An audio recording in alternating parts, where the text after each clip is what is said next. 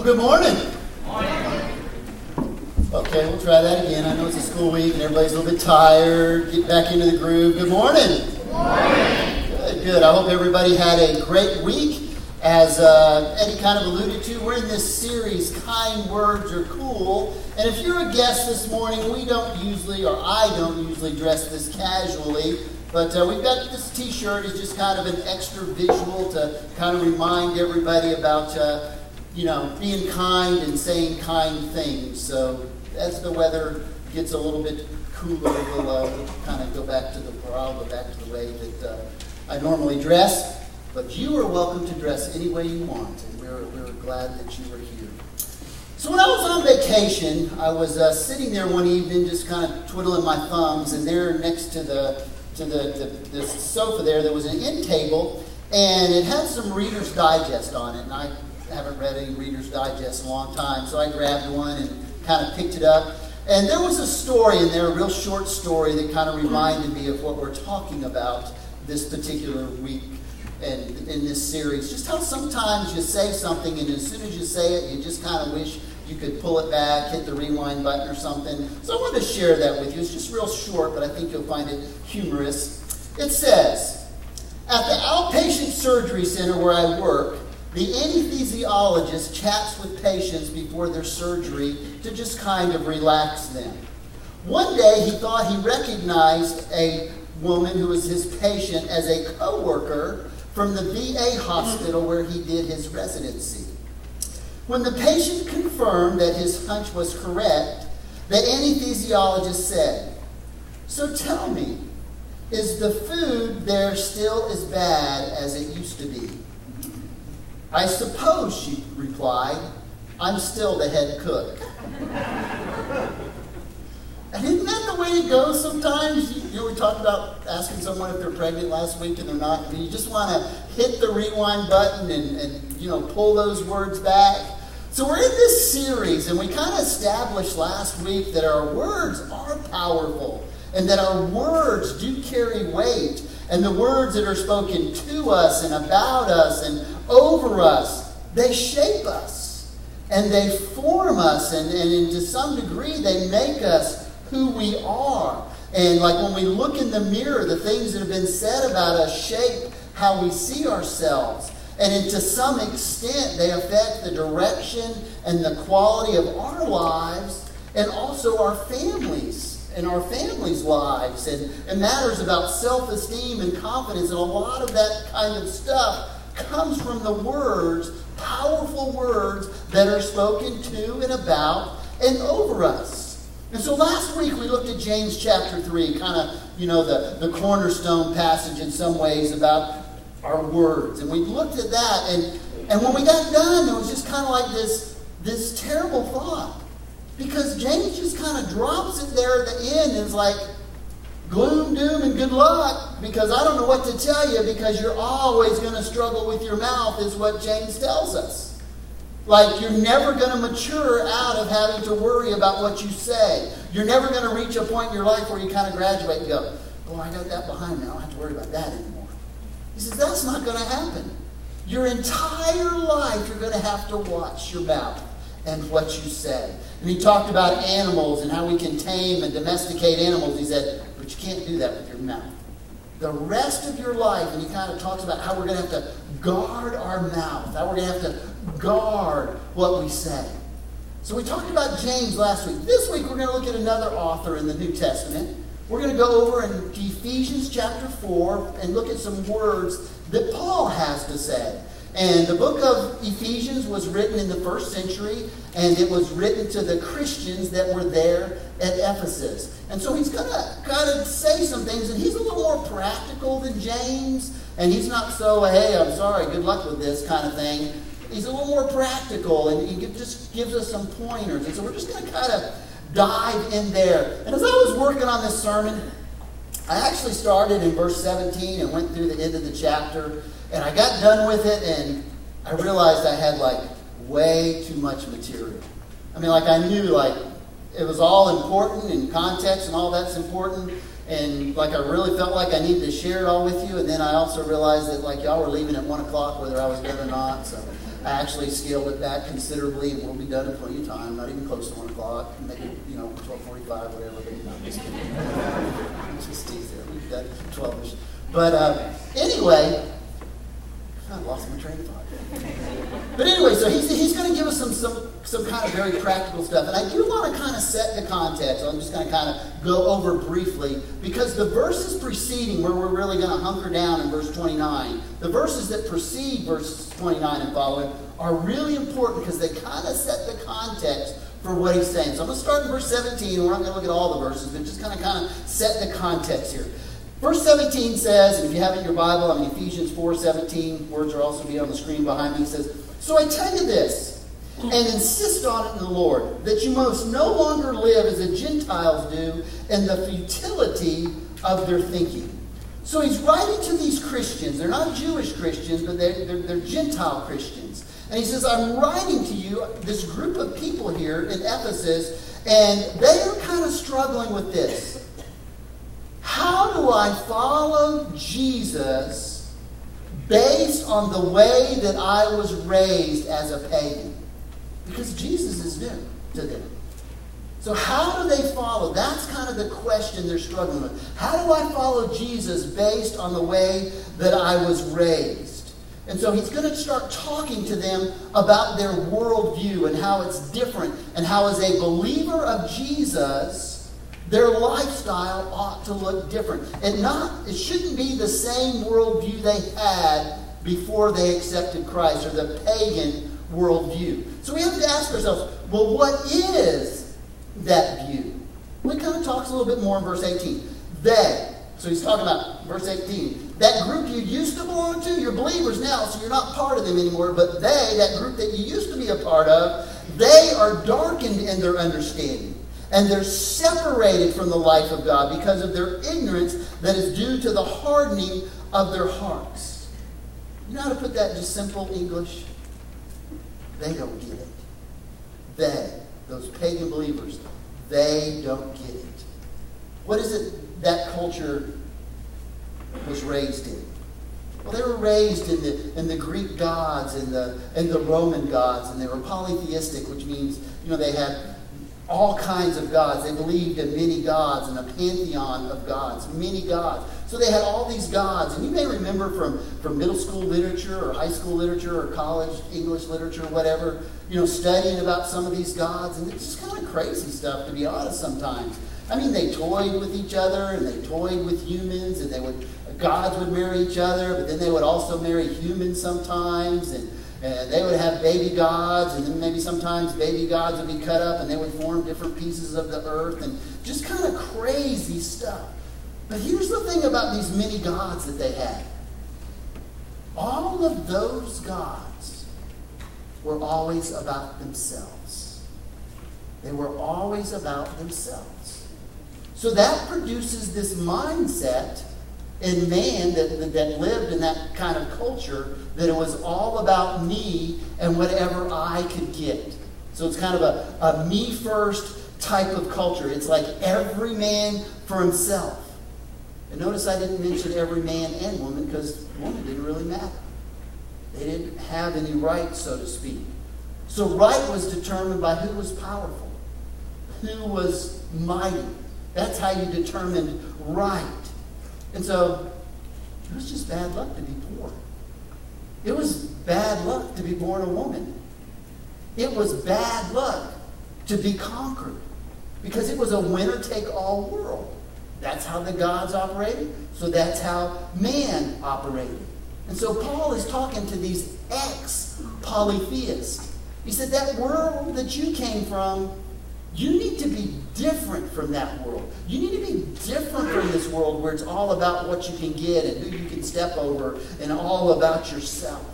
And so in verse 20, he says, that, however, so he's fixing the contrast. That other way, contrast here, is not the way of life that you've learned. That greedy step all over people, get what you can get, that's not it. And then he goes on to say, when you heard about Christ and were taught in him in accordance with the truth that is in Jesus, you are taught with regard to your former way of life to put your old self, which is being corrupted by deceitful desires. You were a polytheist and you were worshiping all those crazy gods. But now you're not supposed to do that anymore. Remember I talked to you about that. Put off your old self. Like a big heavy coat. You need to take it off. You need to get rid of that. Don't do that anymore. And he uses kind of a key phrase here. It says, it ends the verse with deceitful desires.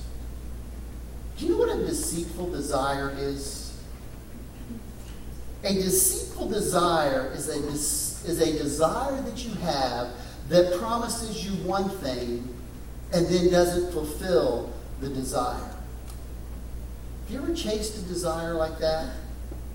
You had a desire, you chased it, you finally kind of reached the desire, so to speak, and then it turned out not to fulfill its promise. That ever happened to you? That's a deceitful desire. Maybe some examples of that. Maybe it was a car. You just knew if you ever got that car that that would be the last car you'd ever need. I mean like it was sports car, maybe luxury, whatever, like a big truck. And then 4 or 6 months after you got it, it's like, it's nice, but it's not exactly everything that was cracked up to be. Maybe it's a house, your dream home. Maybe it's a remodeled kitchen. Maybe it's climbing the corporate ladder. In years, you just climbed up the corporate ladder, and then you finally got that position, and you're just disappointed after a while. This is not what I thought it would be. Maybe it was a relationship. Man, if that guy, if I could just have a relationship with him or her. And then it happened. It's like, no, that's not it. It was a boat. Maybe it was a set of clubs that you just knew would take 10 strokes off your golf game. Nope, it didn't work. There could be a lot of different things. Maybe it's the newest, coolest electronic device. The cell phone or the iPad or the computer. You just knew this was it. And 6 months later, they release another one. It's better and cooler than the one you have. That's a deceitful desire. And you know what deceitful desires do to us too? When they don't meet the expectations, the promise, you know what rattles around in our mind? Next time. Next time. Next time. That'll be it. The next thing. The next person. The next he or she. That'll be it. Paul says, no. Those are deceitful desires. As a Jesus follower, you are asked to take your mind off of that stuff and live a completely different life and think a completely different way. So that's how he sets all of this up in this context here. He says, that's not the way to live anymore. You've accepted Jesus Christ. You are to live a different way. And so then he starts giving some very specific ways about behavior. And since we're kind of talking about words and speech, we're going to skip down to verse 29, where he gives the very first specific command to what we're talking about when he talks about words. So it says in verse 29, do not let any unwholesome talk come out of your mouth. The word talk there is actually the Greek word logos. You've probably heard that word a lot of times if you grew up in church. It simply means words. So instead of talk, you could say words. Let no unwholesome words come out of your mouth. And then this word unwholesome is really kind of interesting. The word unwholesome in the Greek language usually referred to some other things. It referred to rotting, decaying, spoiled fish, or rotting fruit, or something that was deteriorating, or this is really interesting, to smelly sandals. So it's just this idea of something very distasteful, something kind of stinky. And I kind of like the imagery of the rotting fish. And you could kind of play with this a little bit, and we could say this. If you are saying unwholesome things, then you have fish mouth. Fish mouth, right?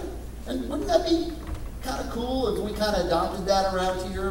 Somebody starts saying, being critical or being unnecessarily mean or something, and you've got a bad case of fish mouth. Fish mouth, fish mouth. Because that's what he's talking about here. And isn't it kind of cool that he doesn't tell us to tell the truth? I mean, it's like even the pagans, even that pagan culture knew that you should tell the truth. It's like he sets another bar. He sets a whole other standard. It's not just about telling the truth, he says. It's about guarding your mouth so that nothing unwholesome comes out of your mouth. So he's kind of echoing what James said. Remember, James talked about guarding your mouth and guarding your speech because it's something we just all struggle with.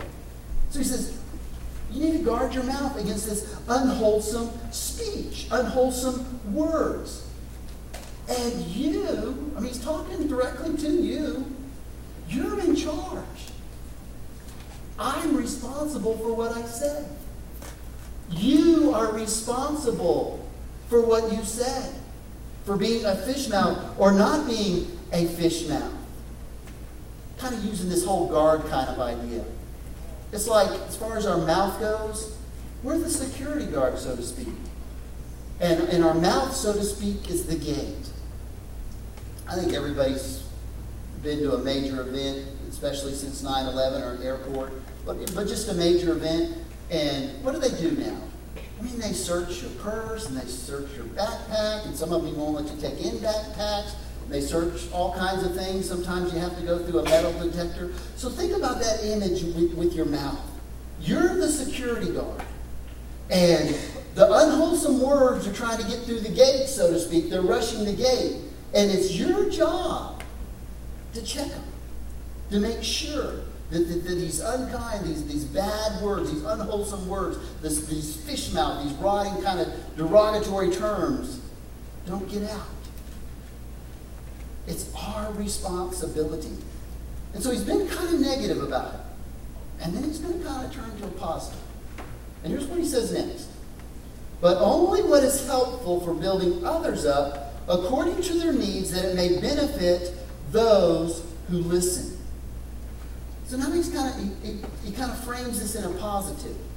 And he starts talking about using positive terms. So now, think about it this way, going back to our security guard and our mouth being the gate kind of illustration. Obviously, you do want some words to get out, right? Right? You don't want to never say anything. But he says those words need to be words that build up. So after you check the backpack, and after you check the purse, and after they've gone through the metal detector, and you figured out everything is good, then you let those words out. And what should those words look like? They should look like words that build people up. And he kind of uses this construction kind of idea. What is helpful for building others up? Now, let's be honest about this verse. Read it again. But only what is helpful for building others up according to their needs. So all my words need to be words that build other people up. Does that sound a little bit like pie in the sky to you? Does it sound a little bit like got a ring to it of everybody needs to just love everybody kind of idea? It's polite, and it's kind, and it's considerate, and it's respectful, and it's so Christian. It's so unproductive. Can you really live like that? Does that work in the workplace? You go in. Maybe you're the boss and you're doing a job performance. Hey, listen, would you pretty please show up for work more than one day a week? Does that work? Does that work when you're raising your kids? Now, little Johnny, please don't stuff any more raisins into your sister's mouth. She's choking. Doesn't something like that need a little more urgency? Doesn't the workplace need a little firmness to it? But listen, Paul's not talking here just about being nice. If you're just thinking he's talking about being nice, you're not getting the whole thing. His point is, I want you to be helpful. Building up doesn't necessarily always mean that you're just going to say nice things. Sometimes you have to say the hard things. I'm not like talking about mean things or unkind things, but sometimes the hard things. That's what he's saying here. And he uses this construction analogy. And so just imagine this building up idea. That every conversation is a construction site. And your words are the building materials. Every conversation. And as a Christian, your responsibility interfacing with other people that God loves is to consider that every single word that you say could be used to build the other person up. So when you leave the construction site, when you leave the conversation, they are better off for having had a conversation with you. Can you imagine what would happen to our families? That was the typical conversations in our house. Can you imagine what would happen to your marriage and my marriage if that was the standard for conversations in our marriages?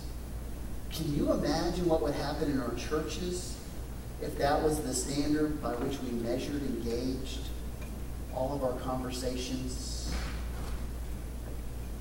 Now, this is challenging sometimes, because it's about other people. And we tend to want to talk a lot about ourselves, don't we? We tend to want our conversations to be about us in some degree, or at least if we're in the conversation, we want people to see our point of view, we want to get a word in edgewise, we want people to know how smart we are, we want to get our little zinger in there, whatever, that we want them to hear, our side kind of thing. So this is automatically, you got to put that stuff aside because it's about building up the other person. And Paul said that's what the pagans did. That's what society tells you. Be about yourself. He said, no, I'm saying it's not like that. That it needs to be about the other person and making the other person better. And then, kind of gets spiritual on us. Look at verse 30. Don't grieve the Holy Spirit of God. So you see that, and your first reaction is, now, wait a minute. I thought we were talking about words.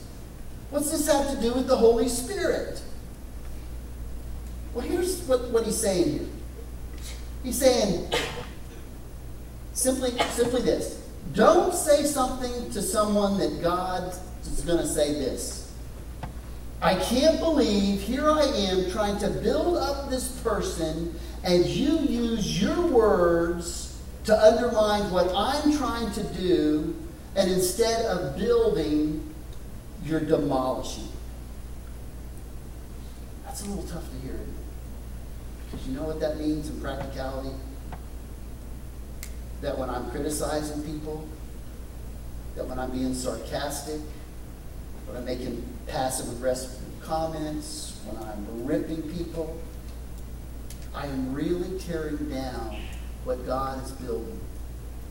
And that bothers him. And it bothers him a lot. Did you ever think about it that way? That you're tearing down what God is building up? And it's like Paul says, and I know that there are some people in the audience that are going to struggle with this, because there are some things in their life that they don't have very good control over, and so now it just kind of gets way up into our business and kind of goes to the root cause. You might think that he's kind of changing subjects, but he's not. He's kind of getting to the heart of the matter here, and he's going to kind of start talking about what we kind of do a lot of times, like why do we let things escalate, or we walk away from a conversation and we think to ourselves, why did I say that? What in the world was I thinking? And he says, if you're going to be a builder instead of a demolisher, you've got to get this right. You're going to have to deal with this. And so here it is in verse 31. Get rid of all bitterness. Again, we're like, wait a second. How are we talking about words? Why are we talking about bitterness and malice and anger and all those things that are fixing to follow here? He says, bitterness. There's a little phrase here that kind of sheds some light on it. Get rid of bitterness, and then all those other things. The term get rid of, I think when we read this, we think, okay, what he's saying is stop bitterness, stop getting angry, stop this kind of stuff. But the word doesn't mean stop. The word means like to take your trash and take it out to the curb and leave it there. Just totally get rid of something. Like you're never going to see it again. Anybody remember when rollerblades were a thing? Anybody in this audience? Yeah, like in, late 1990s, early 2000s, like rollerblades were the totally the thing. Isn't it interesting how things come and go? Like rollerblades were hot there for a little while, and then it was paintball guns, and then it was airsoft guns for a little while, and every once in a while the yo-yos make an appearance, or those little clacker things that you would hold. And I just remember a few years ago, those spinner things, whatever they were called, everybody had to have one of those. Well, late 90s, early 2000s, rollerblades were the deal. And having 5 kids, we had all kinds of rollerblades. I mean, they'd outgrow and there'd be more pairs and that kind of thing. Well, all those rollerblades have kind of sat in the garage on a couple shelves in my garage. There must be a dozen pairs of rollerblades. And so my grandson, who's 5 years old, was here a couple weeks ago. And he saw those rollerblades and asked if he could put a pair on. So I pulled a pair off the shelf and started trying to put it on his foot. And I started doing a little ratchet thing, and it broke. And it dry rotted. So then I grabbed another one. These things have been sitting down there probably for 15 years. Same thing. It broke. So it was worthless. Grabbed another pair. Same thing. So then I just started grabbing them. I have probably a dozen pairs, 11 of them, all but one pair, was dry rotted. And sitting down there, all totally worthless. So what did I do with them? Boxed them up, put some of them in a trash bag, put some of them in a box. Haul them up to the curb so that the next day when the trash man came by, they're gone. We're rid of them, never going to see them again. That's what Paul's talking about here. Get rid of bitterness. Totally get rid of it. Don't stop it. Haul it to the curb like you're cleaning out your mini warehouse, like you're cleaning out your garage, like you're cleaning out the closet. Get rid of it. Totally get rid of it. And the implication is, if you're a builder, you can't have bitterness. And here's why. Because it's going to affect how you talk. It's going to affect the volume. It's going to affect your tone, your attitude, the content, the intent, everything you say. He says, get rid of bitterness. And this can be tough. Because do you know where a lot of bitterness comes from? It comes from a word that was spoken about us, or to us, or over us.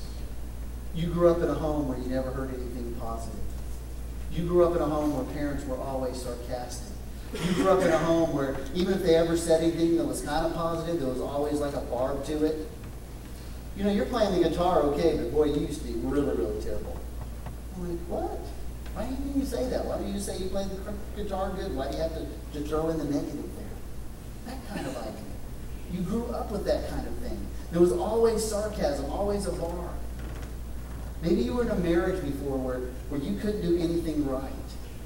And words were used to put you down and put you down and put you down. And words that were taken from you that you should have been able to keep for yourself. And your self-esteem was destroyed, and your time and your reputation were ruined, and you lost time, so to speak. And then you come into these new relationships. It's for all of us.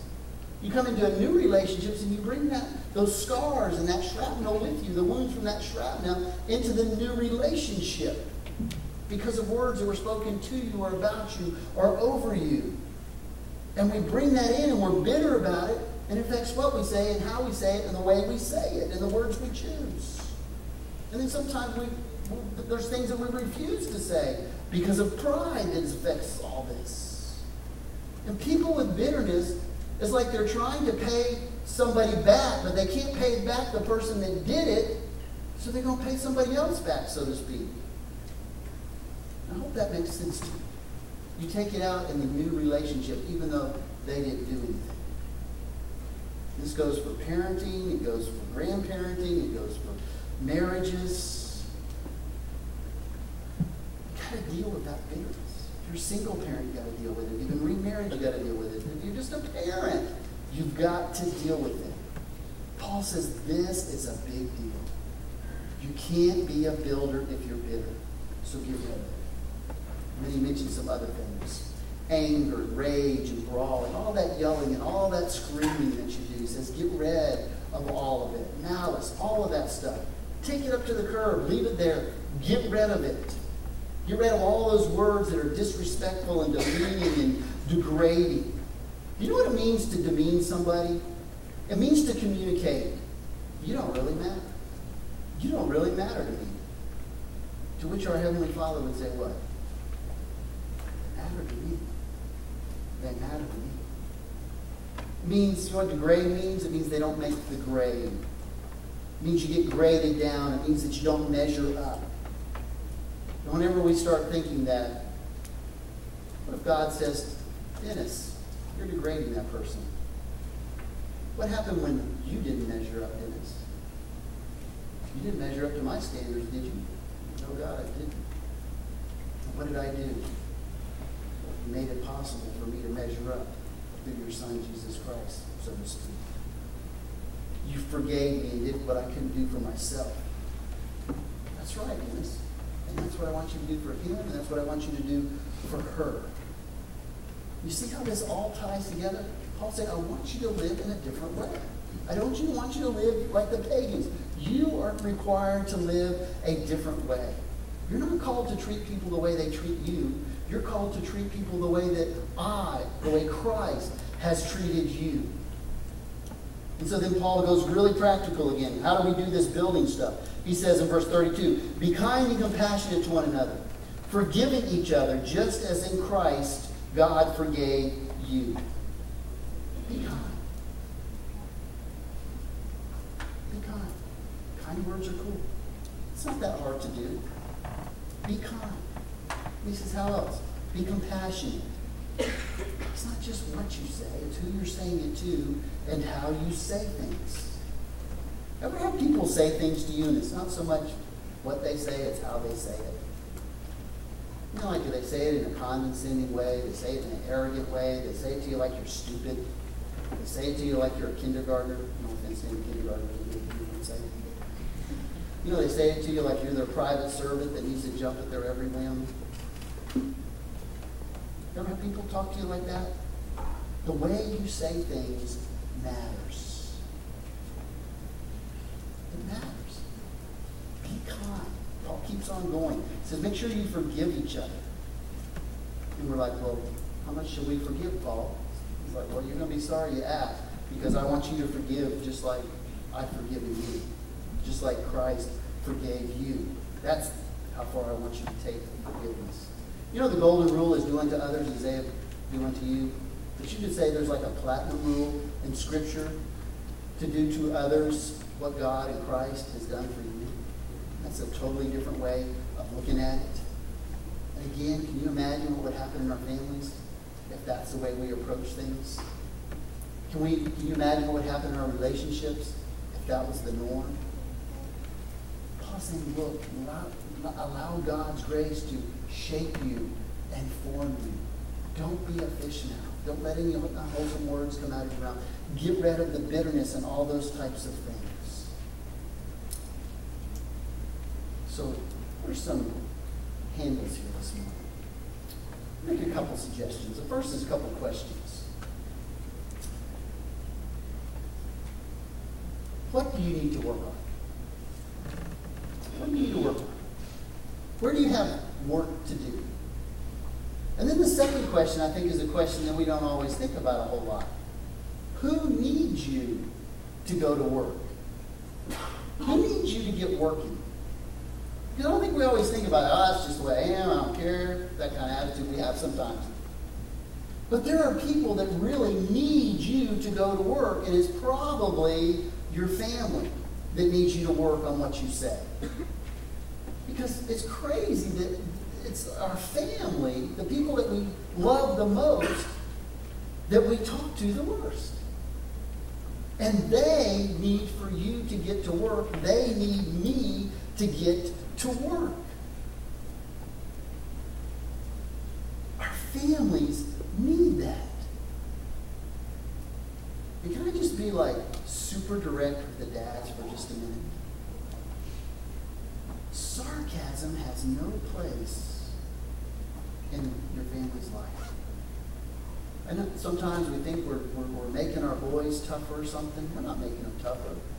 We're making them resentful. And mom's the same thing. You're being sarcastic and demeaning with your children. You think, well, I'm just making them tough. That's the way the real world is. No, you're not. You're creating resentment. Paul's like, knock it off. Get rid of it. Speak as your heavenly Father speaks to you and over you. That's the way you speak. And then I want to challenge you to do something else. And this is so easy. Just memorize this little phrase of this verse here. Let no unwholesome talk, let no unwholesome words, however you want to do it, come out of your mouth. I mean, you can memorize that before you walk out of here. Let no unwholesome words come out of your mouth. Now, you'll have to go over a couple more days so it can become part of you, or you won't remember it. But wouldn't that be great if we all just kind of memorize that and then God would bring it to our minds? And then one more thing. I want you to do something. This week, I want to challenge you to get a pad of paper, or just paper. Did you know they still make paper? Did you know that you can still get these? And they still sell these pens. Did you know that? Pens and paper, you can still get these. You can still use them. So this is not an electronic device thing. This is like paper, pen, or pencil, something that you can write physically on, put in your hands, tear off. Because here's what I want you to do with it. I want you to get a pen or a pencil or a piece of paper. You're going to have to sit down somewhere. And I want you to kind of start thinking through this. What was taken from me that I'm trying to get back or get people to pay me back? What was taken from me at my other job? What was taken from me in my first marriage? What was taken from me growing up? And I find myself trying to extract that from other people. Do I feel is owed to me, and I'm trying to get that from somebody else? Just start thinking through that. It has to do with that bitterness thing that we were talking about. Just write those things down. And what I want you to do, you write it down, then I want you to tear it out. I want you to wad it up.